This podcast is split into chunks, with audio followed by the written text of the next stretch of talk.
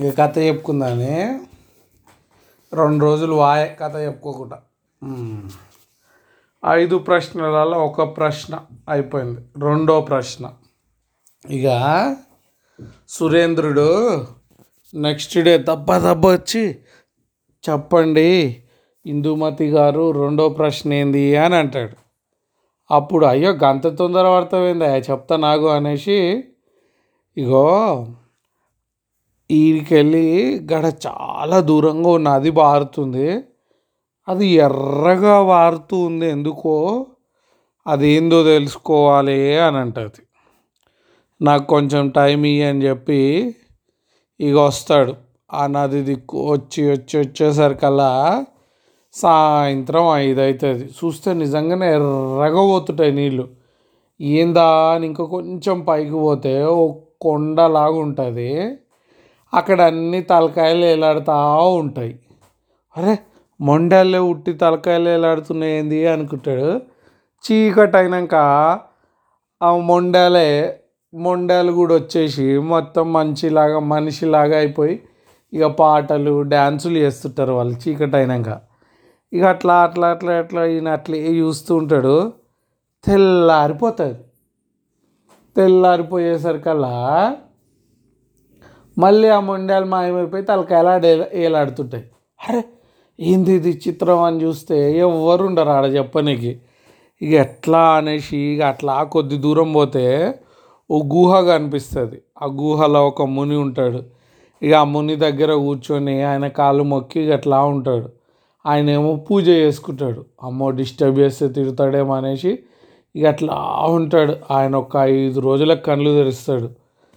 ఏంది బిడ్డ ఎవరు నువ్వు ఎట్లా వచ్చినావు అని అంటే చెప్తాడు.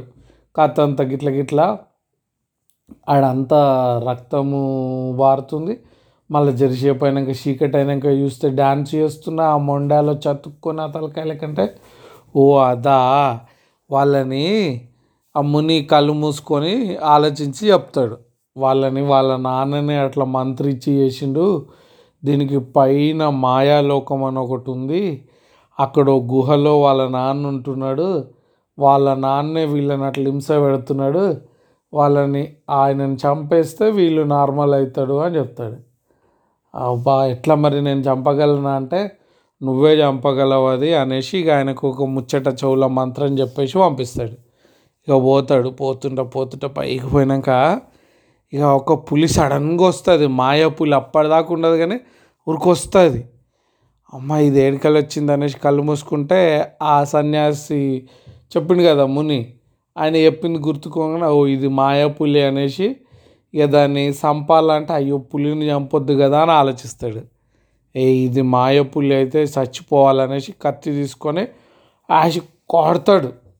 అది తప్పించుకుంటుంది మళ్ళీ కొడితే కడుపులో ఒడుస్తాడు కానీ పులి మాయమైపోతుంది టక్కున. అమ్మా ఇది నిజంగానే మాయందిరా అనేసి ఇక మళ్ళీ అటు ఇటు చూస్తే ఇక ఉండదు. అమ్మ నన్ను భయపెట్టి నీకు పెట్టినట్టున్నాడు అనేసి అలా అయ్యనే అయి ఉండొచ్చు అని పోతాడు. పోతే గుహం ముందు మొత్తం మూసి ఉంటుంది కానీ లోపల శబ్దం వినిపిస్తూ ఉంటుంది ఆయనది. అమ్మ ఆయనకి ఎట్లా పోవాలనేసి ఆడ ఆగుతాడు. కొద్దిసేపటికి అది ఇట్లా తెరుచుకుంటుంది. దుక్కు అని లోపలికి దుంకుతాడు.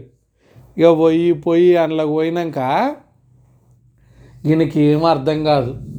ఆయన చుట్టూ మంటలు ఉంటాయి మధ్యలో ఆయన కూర్చొని పూజ చేసుకుంటుంటాడు.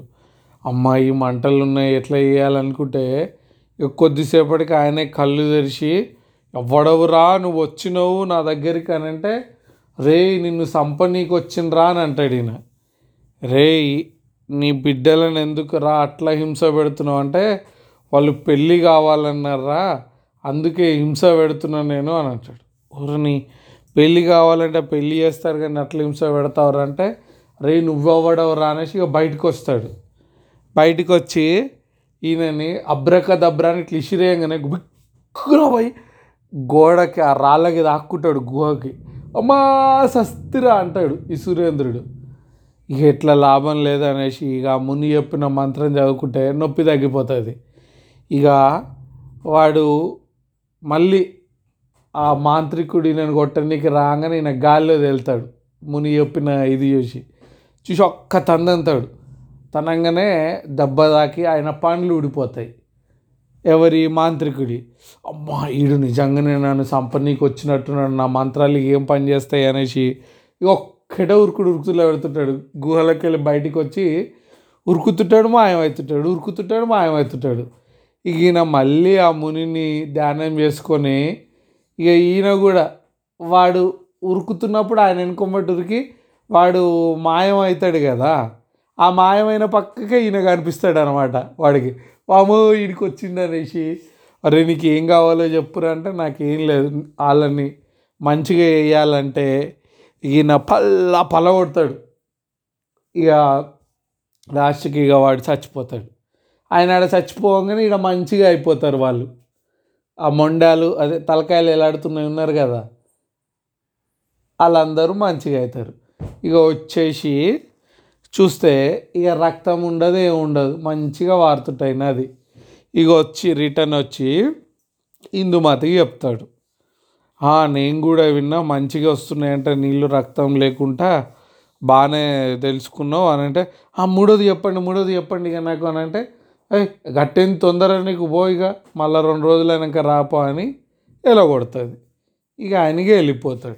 అదర్ర కథ రెండో ప్రశ్న కూడా అయిపోయింది. ఆమె ఈ ప్రశ్నలన్నీ ఎందుకు వేస్తుంది? ఆమె ఈ ప్రశ్నలు ఎవ్వడు ఎప్పుడు నా పెళ్ళి కావద్దు అనేసి దాంతో వేస్తుంది. కానీ నేను రెండు చెప్పేసరికల్లా ఆమెకి ఇక డౌట్ వస్తుంది ఇక అన్నీ చెప్తాడా ఏంది అనేసి. సరే ఇక అన్నీ చెప్పిండో లేదో చూద్దాం. ఇంకా మూడు ఉన్నాయి. రేపు చెప్పుకుందాని. Good night.